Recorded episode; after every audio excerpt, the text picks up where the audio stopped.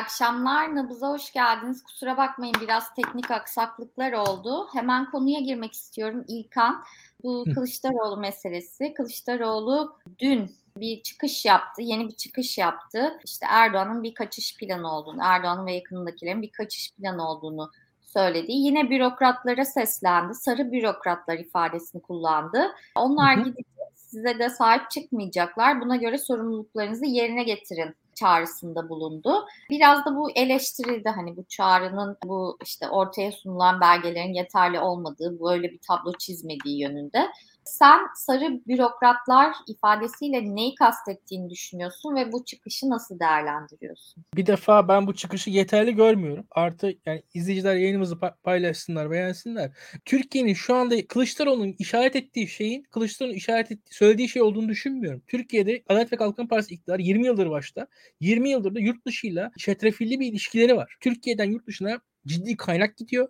Bu önce Fethullahçılar aracılığıyla gitmişti. Sonra Marif Vakfı aracılığıyla gitmeye devam etti. Adalet ve Kalkınma Partisi İhvan arasında zaten ilişkiler var. Azıcık yurt dışıyla temaslı olan birisi biliyor ki Adalet ve Kalkınma Partisi'nin yurt dışında hem kendi lobileri var hem kendi destekçileri var. Ya şu anda bakalım Adalet ve Kalkınma Partisi'nin şu an Somali'de desteklediği bir hükümet var. Gambiya'da desteklediği bir hükümet var. Libya'da zaten savaşıyor Türkiye yani baktığın zaman. Adalet ve Kalkınma Partisi dünyanın hemen hemen her ülkesinde desteklediği iktidarlar, desteklemediği iktidarlar var bir defa. Ve Türkiye bunu kendi ulusal geliriyle zaten destekliyor. Bir defa böyle bir şey var ve artı Adalet ve Kalkınma Partisi'nin kendisinin şey durumu var. Bir kendi elitlerinin de yurt dışına gidiş gelişleri falan var. Yani böyle bu kaçış falan değil aslında. Tam aksine bir established, müessesleşme hadisesi görüyoruz burada. Ben burada kaçış görmüyorum üzgünüm. İnsanların zannettiğin aksine kaçışın tam tersini görüyorum hatta. Bu anlatılan belgelerden benim okuduğum şey kaçışın tam tersidir. Yani kaçış bu değildir. Yani orada işte anlatılan hikayedeki çünkü bu kaçış fikrinin Adalet ve Kalkınma Partisi'nin küçümsemek olduğunu düşünüyorum. Karşımızdaki yapıyı fazla küçümsüyoruz. Dindar insanları, İslami kökenden gelen insanları, nispeten daha taşralı kökenlerden geldikleri için muhtemelen belki bilmiyorum. Yani daha ziyade Türkiye'nin yani bir layık entelijansiya hikayesinin satın almış insanlar olarak belki de belki kendileri de bilmiyorum ama ama burada karşımızdaki yapının ne kadar uluslararası olduğunu bilmiyoruz. Yani şu an Adalet ve Kalkınma Partisi'nin atıyorum Suudi Arabistan'ı desteklediği insanlar var. Oradaki belli iktidar çevreleri daha yakın. Mısır'da daha yakın. Ya bunun CHP muadili yok. Yani Cumhuriyet Halk Partisi'nin atıyorum bir Arap dünyasına desteklediği insanlar var mı? Yok. Cumhuriyet Halk Partisi'nin atıyorum Rusya eliti içerisinde desteklediği insanlar var mı? Yok. Cumhuriyet Halk Partisi'nin mesela Avrupa'da yanında duran insanlar var mı Avrupalılar arasında? Yok. Adalet ve Kalkınma Partisi'ni seven batılı finansçılar görüyoruz değil mi? Mesela yani Twitter'da insanlar dalga geçiyorlar falan işte bunlarla. Ama Adalet ve Kalkınma Partisi'ne yakın duran batılı önemli finansçılar var. Biz bunların tweetlerine bakıyoruz. Önemli bankalar kimileri analist, kimileri bağımsız araştırmacı falan. İşte bunun muadili olan Cumhuriyet Halk Partisi'ni destekleyen batılılar, Cumhuriyet Halk Partisi'ni destekleyen Araplar, Cumhuriyet Halk Partisi'ni destekleyen Pakistanlılar, Cumhuriyet Halk Partisi'ni destekleyen Ruslar falan yok. Bir defa Adalet ve Kalkınma Partisi global bir yapı içerisinde var oluyor. Biz bu yapıyı küçümsüyoruz hala ve şöyle söyleyelim. İhvan'ın ideolojik önderi Karadavi El Cezire'de yayınlar yapıyordu. Bu adam Refah Partisi kongrelerine katılıyordu. Karşımızda bir network var. Bugün bakmayın siz İhvan'la Adalet ve Kalkınma Partisi arasındaki ilişkilerin konjonktür gereği nispeten daha inceltilmesine, seyreltilmesine. Yani orada büyük bir network var. Bu Amerika ilişkileri de tam aksine daha işi büyüten bir yapıdır. Son 20 yılda mesela TİKA kaç para harcamış? TİKA kaç para ve bu parayı niye harcamış? Nerede harcamış? Ya Türkiye'nin mesela atıyorum yaptığı kaç tane imam hatipli lisesi var yurt dışında yaptığı. Türkiye Cumhuriyeti, Türkiye Cumhuriyeti niye İmam Hatip Lisesi yapar? Yani biz böyle sorular soruyor muyuz acaba? Orta Asya ile kurulan bir ilişkinin şu an biz bambaşka yere geldik. Şeyi hissediyoruz neredeyse. Orta Asya öğrenciler gelecek hikayesi başlamıştı. Şu an Türkiye üniversiteleri uluslararası öğrenci bağlamında Adalet ve Kalkınma Partisi'nin politikalarını uygulama noktası haline gelmiş durumda. Mesela göç politikasını da ben böyle yorumlamıştım. Turizm politikasını da böyle yorumlamıştım. Hatırlarsın. Ya karşımızdaki yapı ne kadar internasyonel onu görmektense küçümsüyoruz. Tabii ki işin komik tarafları var mı? Var. Türkiye ne yapıyor? Kızılderililere yardımda bulunuyor falan. Komik hareketler bunlar Amerika'daki. Muhtemelen Amerika'nın en zengin toplulukları, kumarhaneleri falan var. Ama böyle absürt hadiseler tamam. Bakılsın Türkiye kaç milyar dolar yurt dışına aktarmış Türkiye'den. Ve bu e, para gidiş gelişleri ki ben Para Vatan kitabını hep öneriyorum hatırlarsın. Para Vatan kitabı Oliver Blue'nun kitabı her zaman önerdim. Bakın neden? Normal bir ülkede yolsuzluk yaptığınız zaman yolsuzluk kötü müdür? Kötüdür. Ama yolsuzluğun sonucunda kazanılan para öyle ya da böyle ülkede kalır. Ülke ekonomisinin totalinde o kadar da kötü bir değişiklik yaratmaz belki. Yani kötü bir değişiklik yaratır tabii verimliliği azaltır vesaire tamam. Ahlaki sıkıntılar yaratır o da doğru. Ama şu anki dünyada gerçekten de ülkede kazanılan para yurt dışına aktarılıyor. Yurt dışından Türkiye'ye geliyor. Yani ülkeler arası o gidiş geliş tabii ki yolsuzluğun etkisini o ülkelerdeki fakirliğe etkisini çok büyütüyor. Bu ayrı mesele. Ama bunun dışında şu haliseden kaçış falan çıkmaz. Tam tersi çıkar. Kılıçdaroğlu'nun açıkladığı belgelere bakınca kaçışın tam zıttını gördüm. Hala da onu görüyorum. Buradaki analiz hatası vardı. Sıkıntı orada. Yani belgelerin açıklanması yanlış değil. Belgelerin üzerine durulması yanlış değil. Adalet ve Kalkınma Partisi'nin yurt dışında ne yapmak istediği Türkiye'de gündem olmalıdır. Ya bugün mesela biz Somali'ye kaç para harcıyoruz? Türkiye Cumhuriyeti bu parayı niye harcıyor? Bu harcadığı parayla ne elde ediyor? Somali insanlara ne katkısı var? Somali'nin Türkiye'ye ne katkısı var? Türkiye'nin Somali'ye ne katkısı var? Oturalım konuşalım bunları. Yani bugün mesela Somali'den birileri Türkiye'ye gelmek zorunda kaldı görevden alınınca. Mesela Somalili bir bürokrat görevden alınınca Türkiye'ye geliyor. Niye?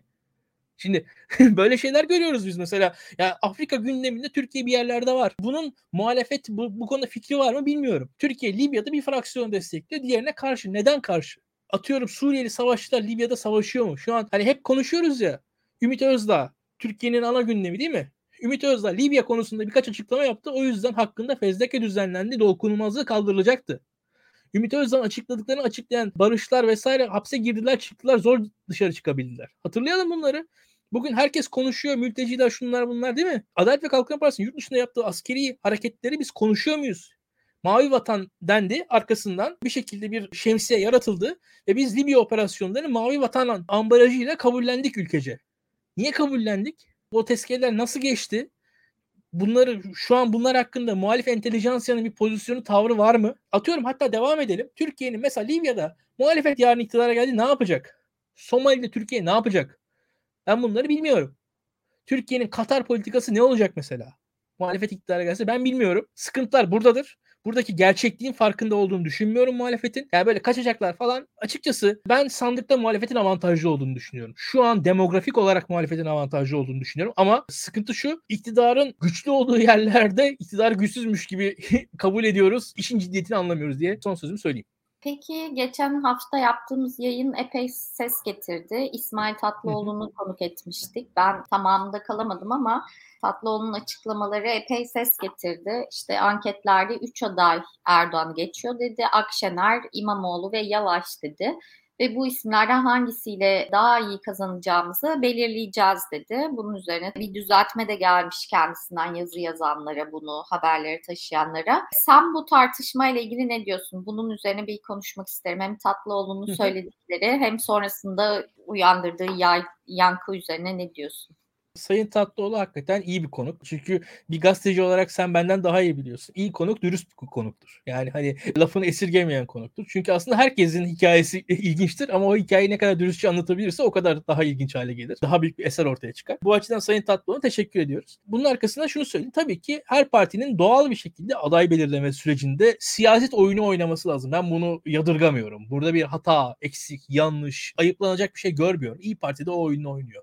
Yani orada ve gerçekten de şunu açık yüreklikle söyleyeyim. Ben Meral Akşener'in bu oyunun dışına çıktığına ilk günden beri inanmıyorum. Yani Meral Akşener'in gönlünde bu Cumhurbaşkanlığının bir şekilde yattığını düşünüyorum. Ben aday değilim diyebilir tabii ki.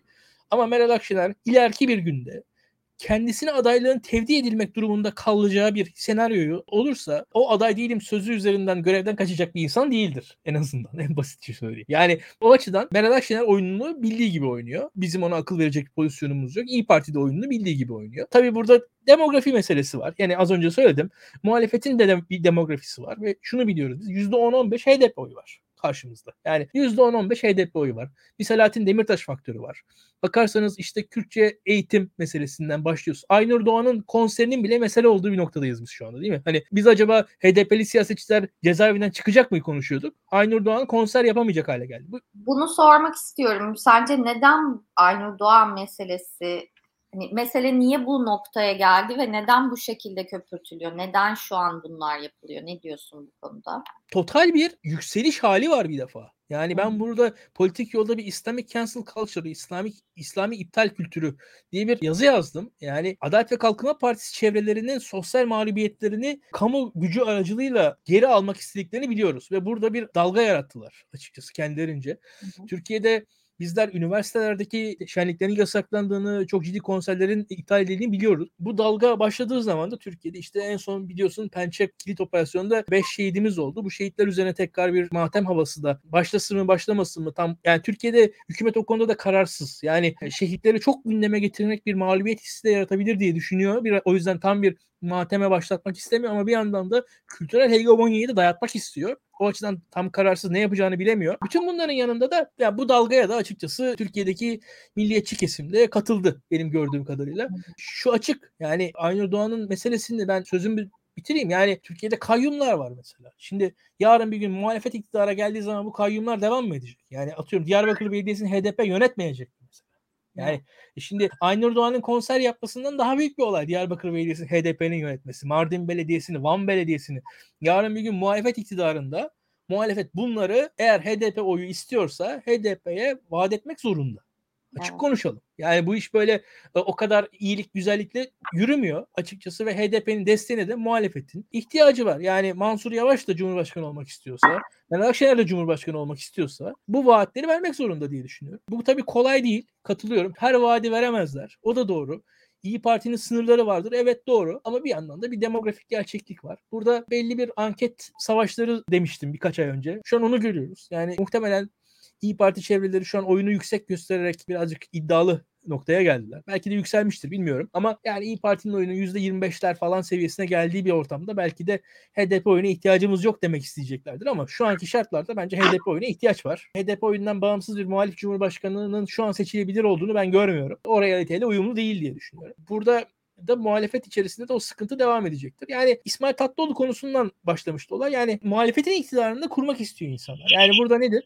Bir taraf mesela diyor ki işte Türkiye'nin %70'i sağcıdır. Türkiye'nin %70'i sağcıdır. Yüzde e, işte 80'i 90'ı sünnidir. E, o yüzden Kemal Kılıçdaroğlu e, işte kökeninden dolayı aday olmamalıdır. Öbür taraf diyor ki işte mesela bu HDP argümanını ortaya koyuyor. O iki argüman birbirinin karşıtı üzerinden devam edecektir. Doğrudur. Rum şarkıcı meselesi var vesaire. Yani burada biz şunu görüyoruz. Türkiye'de eğlence zaten en basitinden hani bizde kültürel olarak da verir. Eğlence savunulan, övünülen yani eğlenilse de utanarak yapılan, gizlenerek yapılan, saklanarak yapılan bir şeydir. Bizim kültürümüzün bence yeterince festival ayağı yoktur. Yani bence karnaval daha doğrusu. Karnaval ayağının olmadığını düşünüyorum yeterince Avrupalılar gibi. Biz çünkü eğlencemizi çok gururla sergileyen bir toplum olmadık. İşte düğünlerimiz var ama onları da ne kadar yapıyoruz ne kadar yapamıyoruz belli değil. Yani şu açık ki sosyal kültürel çatışmalar içerisinde zaten bu iktidar savaşları da sürecek gibi gözüküyor. Baskıyı yaşatacaklar bize.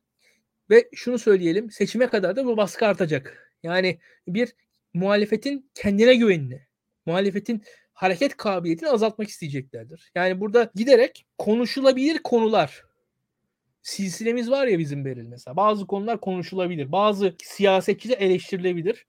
Bazı siyasetçiler çok da eleştirilebilir değil. Türkiye'de Hakan Fidan, Hulusi Akar çok da rahat eleştirilmez. Mesela bir bakıyorsunuz işte Selçuk Bayraktar övgüsü gelir Türkiye'de. İşte savunma sanayi konularında biraz şey yaparsınız. Kolay değildir. Şimdi mesela ben Mavi Vatan konusunda eleştirel bir tavırdaydım. Türkiye'nin Libya'daki faaliyetlerini pek de öyle milli çıkarlara ben kendimce uygun görmüyordum ama o açıdan bir anda çok sert tepkiler. Türkiye'nin Suriye operasyonlarının başarısı, başarısızlığı, amacı, hedefi, bugün Türkiye'nin geldiği yer, yani Türkiye'nin askeri potansiyeliyle karşılaştığınız zaman nerededir? Tartışılır benim gördüğüm kadarıyla. E bütün hikaye şunu gösteriyor. Muhalefet bir şekilde birbirini sınırlıyor aslında. Bu sınırlayış da işte Zafer Partisi bir ucundan başladı. Zafer Partisi'nin gücünü gören İyi Parti onu da bir şekilde muhalefetin diğer unsurları üzerine kullanmaya çalışıyor. Diğer unsurlar da İyi Parti üzerine kullanacaklardır diye düşünüyorum. Beraberce göreceğiz ki Cumhuriyet Halk Partisi'nin kendi içerisinde zaten Kemal Kılıçdaroğlu, Ekrem İmamoğlu çelişkisi var bir şekilde. Bütün bunlar da muhalefetin aslında son belki de 3-4 aydır doğrusunu söylemek gerekirse. Çünkü hatırlayalım yılın başında ve geçen yılın sonunda biz ağır bir şekilde ekonomi konuşuyorduk. Yani çok da fazla muhalefet konuşmuyorduk seninle. Yani seninle yaptığımız yayınları hatırlıyorum. Pırıl'la yaptığımız yayınları hatırlıyorum. Aralık ayında biz ciddi ciddi ekonomi konuştuk. Enes'i konuk aldık. Düşün. Ocak ayında öyle. Ama ondan sonra biz bir şekilde Enes'i konuk almayı bıraktık seninle. Değil mi? Oturduk hep beraber İmamoğlu mu şu mu falan tartışmaya başladık. Doğru. Resmen odağımız kaydı diye düşünüyorum.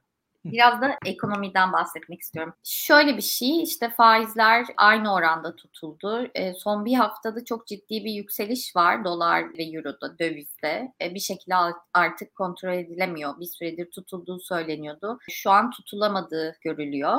Ben e, daha önce hükümet de hani bir şekilde çalışmış bir ekonomistle konuştum Hı. ve onun izlenimi şeydi hani bu ısrar ettikleri ekonomi teorisini gerçekten hani AK Parti hükümeti ve Erdoğan gerçekten bu ekonomi teorisini bulduklarını ve bunun bir noktada işe yarayacağını düşündüklerini e, dolayısıyla neredeyse bir inançla bu politikayı yürüttüklerini söyledi.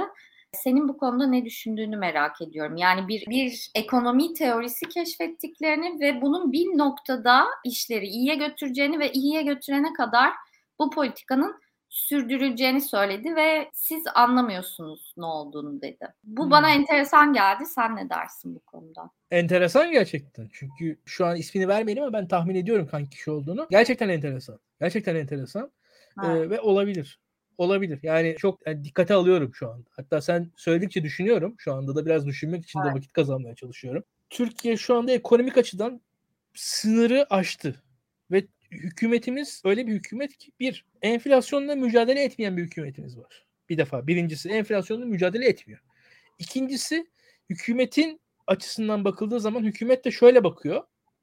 Biz pandemi koşullarında şirketlerin batmasını faizleri düşük tutarak engelliyoruz diye düşünüyor hükümet. Pandemi koşullarında normalde batacak şirketleri faizlerimizi düşük tutarak engelledik ki bakarsanız faizlerin yükseltilmesi o faizlerin altında kar eden faizin hani reel faizin altındaki oranda kar eden şirketlerin batması anlamına gelir. Hı hı. Şimdi ve yani verimsiz çalışan şirketlerin, kar edemeyen şirketlerin patır patır batması anlamına gelir. Hükümet bunu engellemek adına ki zaten şu an bakarsanız hükümet bunu engellemek adına şuna geçti. Özellikle faizi düşük tuttu ve faizi düşük tutarak da birçok şirketin ayakta kalmasını sağladı. Ve bizim şöyle söyleyeyim enflasyonla mücadele dünyanın her yerinde çok da basit bir şeydir. Ama çok da acı bir şeydir. Ekonomi bizim karşımızda nedir? Ekonominin frene basarsınız. Yani enflasyon aslında devletin bir aldığı vergidir.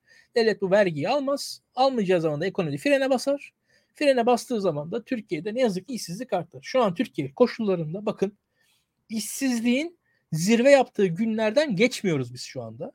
İşsizlik şu an Türkiye'de zirve yapmıyor. Hükümet aslında onu sağlıyor. Belli bir işsizlik oranının üzerine çıkılmasını engelliyor diye düşünüyorum. En zengin kesimler şu anki olan bitenden çok ciddi zarar görmüyorlar. Onlar bir şekilde finansal güçlerini koruyacak halde pozisyondalar. Ancak Buna ancak, katılmıyorum. E, finansal güçlerini belki Türkiye içinde koruyor olabilirler ama sonuçta para kaybediyorlar ve en az ne kadar para kaybederiz diye düşünüyor bence zengin kesim. Hani herkes bence para kaybediyor. Yani bundan Ya şimdi e... şöyle bir şey var. Bir zengin kesim var. Bir de hakikaten sermaye sahibi insanlar var. Şimdi sermaye sahibi insanlar zaten uluslararası sermaye aktörlerini de enstrümanlarını kullanabiliyor. Onlar kendilerini korurlar. Zengin kesim o kadar parasını kolayca yurt dışına çıkartamaz. Onların bir şekilde Türkiye'ye bağlı o para.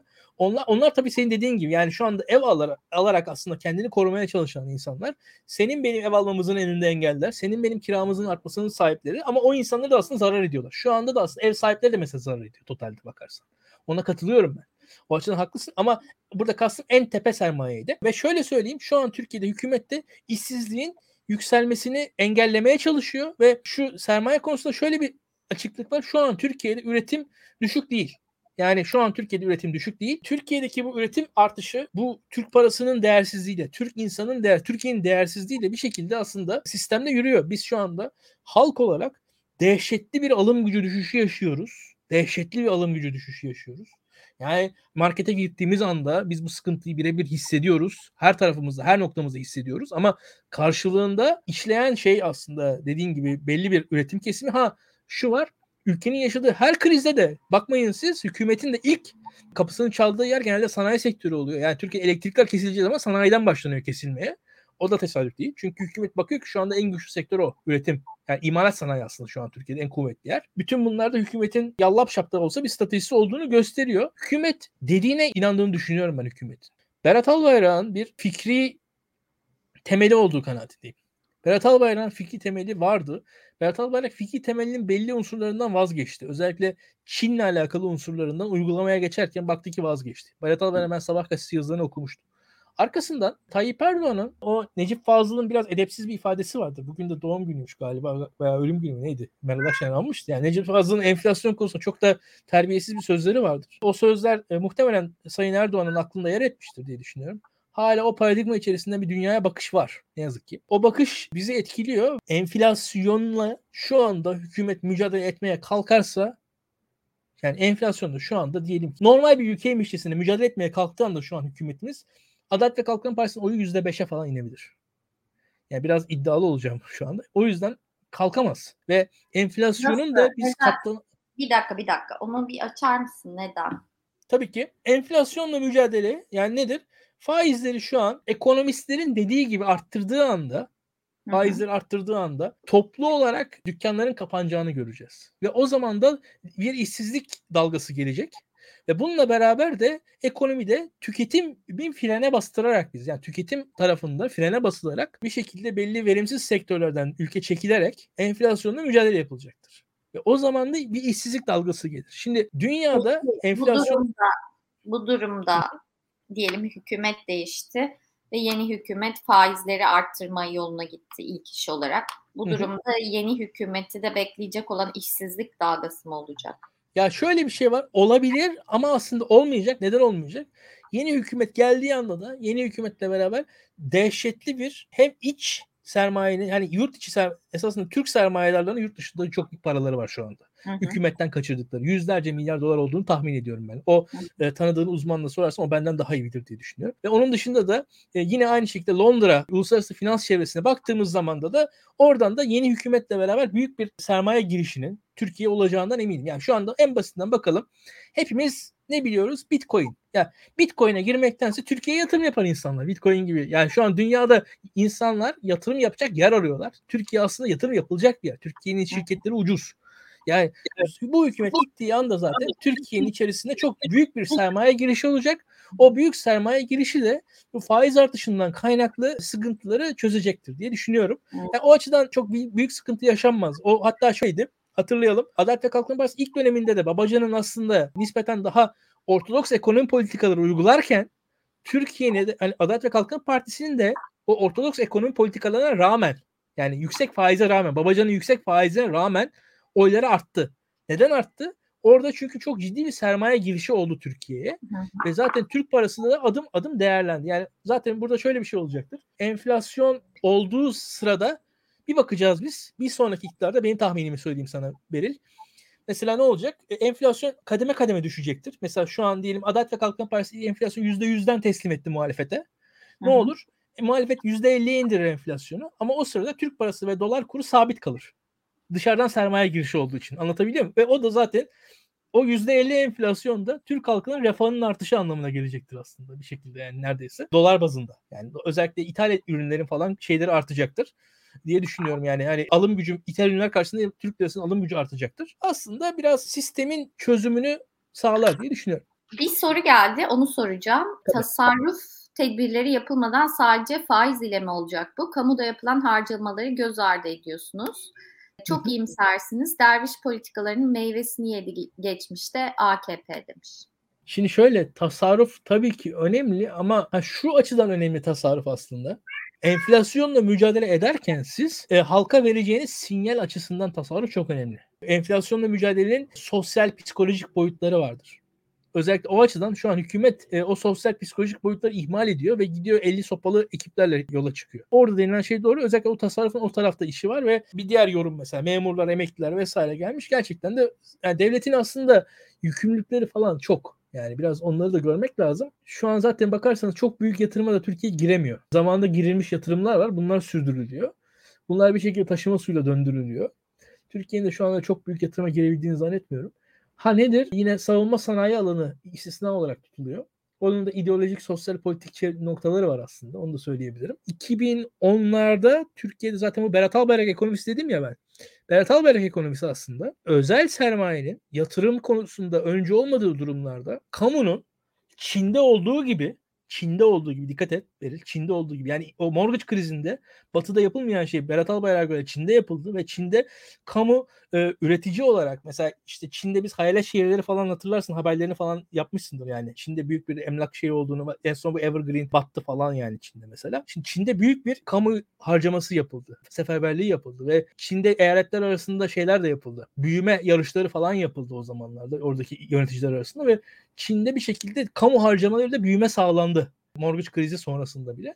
Berat Albayrak biraz buna yakın bir ekonomi politikasını Türkiye 2010'larda adım adım hem kendi etkisiyle hem danışmanlık etkisiyle bir şekilde soktu. Ama bunun da sonuna gelindi. Zaten yani uzun zamandır burada bir değişiklik yok yani. Bakma sen burada şu anda bir noktada şunu söyleyebilirim. Özellikle orta boy, küçük boy müteahhitlerle falan biraz konuşursanız şu an tabii onların yani, hükümete yakın yandaş müteahhitlerden bahsediyorum. O müteahhitlerin şu an çok mutlu olduklarını, kedişlerini aldıklarını falan duymayacağız diye düşünüyorum. Yani orada sıkıntılar var ve hükümetin şu an tasarruf deniyor da kaynaklar bitmiş durumda zaten. Ve enflasyon en basitinden kaynaksız kalmış bir ülkenin, kaynaksız kalmış bir devletin aslında uyguladığı bir enstrümandır enflasyon şu an bizim kaynaklarımızın bittiği anlamına gelir aslında.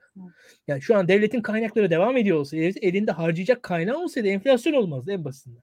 Peki son olarak e, bugün programı çok uzun tutmayacağız. Hem İlkan'ın e, küçük bir rahatsızlığı var hem de çok geç başladığımız için çok uzun tutmayalım. Ama son olarak şeyi de sormak istiyorum bu iptal edilen konserler mevzusunda. Melek Mosso'nun ahlaksızlığı tetikliyor iddialarıyla Anadolu Gençlik Derneği ve Milli Gençlik Vakfı'nın tetiklemesiyle bunu bir kampanyaya dönüştürmesiyle konseri iptal edildi. Bu son dönemde ahlaksızlık meselesi özellikle siyasiler tarafından işte bürokratlar tarafından daha çok dile getirilir oldu. Yine kadın bedeni üzerinden işte konuşmalar, evet. ahlaksızlıklar vesaire.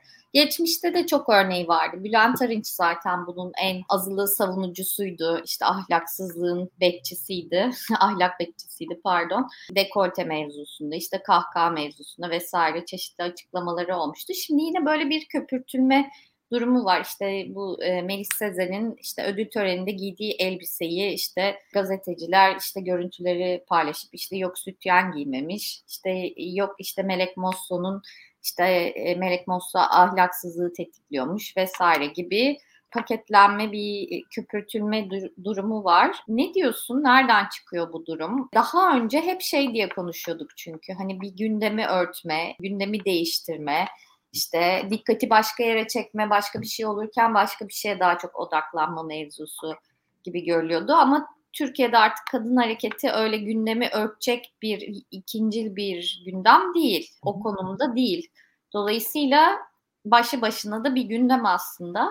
Sen ne diyorsun? Şimdi iki ayrı konu var. İkisi de ilginç bence. Bir, birincisi Türk halkının tetiklenme, psikolojik ruh hali var. Yani nedir bu? Ben de bunu biraz düşündüm. Türkiye'de Suriyelilerin Türkiye'ye gelişinin üzerinden 11 yıl oldu. Yani 2011'de falan Suriye'den Türkiye'ye göçmenler geldi. Hani o kırmızı çizgi lafını benden daha iyi hatırlarsın Ahmet Davutoğlu söylediği zamanları. Ve o zamanlardan bu yana Türkiye'de muhalefet bu Suriyelileri falan eleştirdi değil mi? Beraberce gördük. Ama biz halkın tepkisi ne zaman oldu?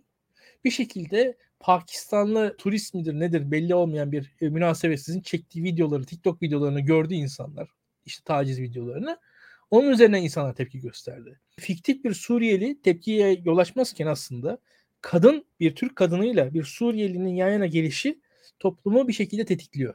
Buradaki hikayede aslında. Biz onu görüyoruz. Bir birincisi bu. Yani kadın bir şekilde hem korunması gereken hem de aslında kadın üzerinden tanımlanıyor Türkiye. Yani ve orada yani sen Türkiye'ye Suriyeliler geldi dediğin zaman bir şey bir heyecan çok yaratılmazken Mesela bir Türk kadınla Suriyeli veya Afgan veya Pakistanlı taciz ettiği dediği zaman en milliyetçi olan da Türkiye adına hareket etmezken kadınlar üzerinden hareket ediyor. Bir, bir, bir, bir nokta bu. Bunun ben önemli olduğunu düşünüyorum ve bunu iktidarın da aynı şekilde bu ahlaksızlık konusu üzerinden kullandığını düşünüyorum. Yani aynı şekilde. Yani ahlaksızlık konusu üzerinden kullanıyor. Orada bu damarı kullanmaya çalışıyor iktidar bir defa. Ve ben hep bu konuda iddialı yorumlar yaptım ve devam edeceğim iktidarın kendi tabanında, kendi çocuklarıyla, kendi eşleriyle, kendi ailelerinde yaşadığı sorunlar var.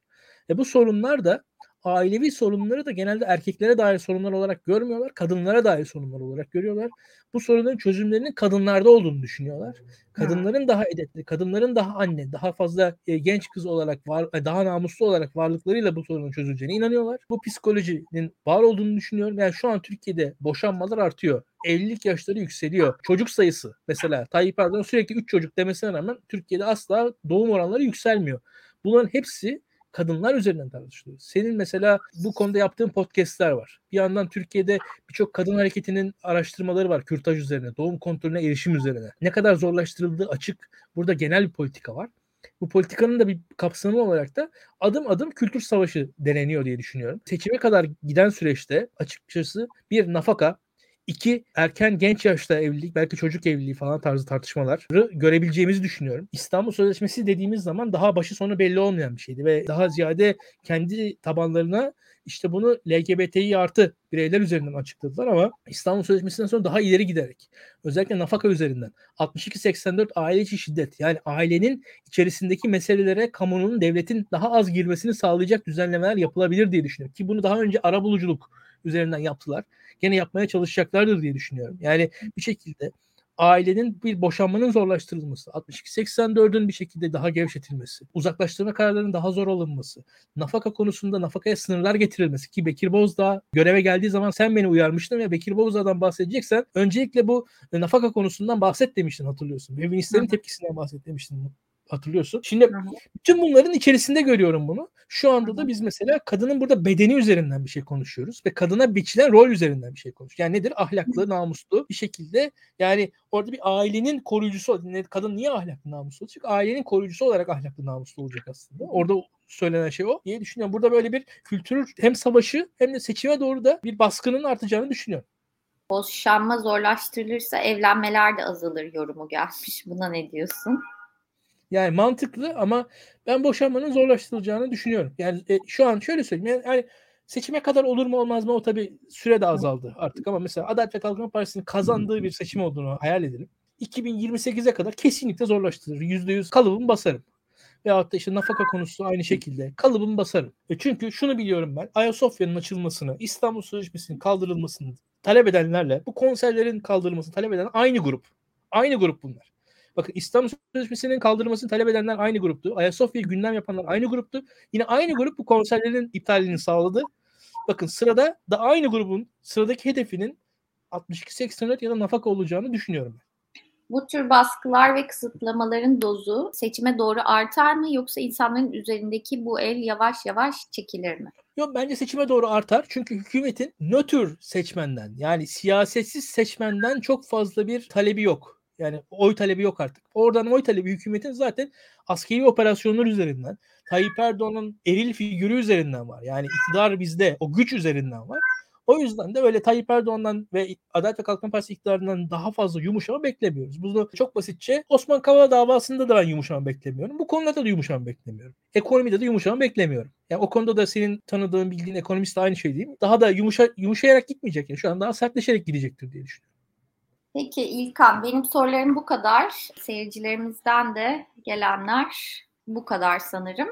Ağzına sağlık, teşekkür ederim. İzleyicilere ben teşekkür de... ederim. Bu arada şunu söyleyeyim yani gecenin bu saatinde 12'ye yaklaştık 100 kişi bizi canlı izliyor. Evet. Gerçekten insanı mutlu ediyor bu. Yayınımızı paylaşsınlar, yorumlarını bekliyoruz. Çok teşekkürler. İyi akşamlar herkese.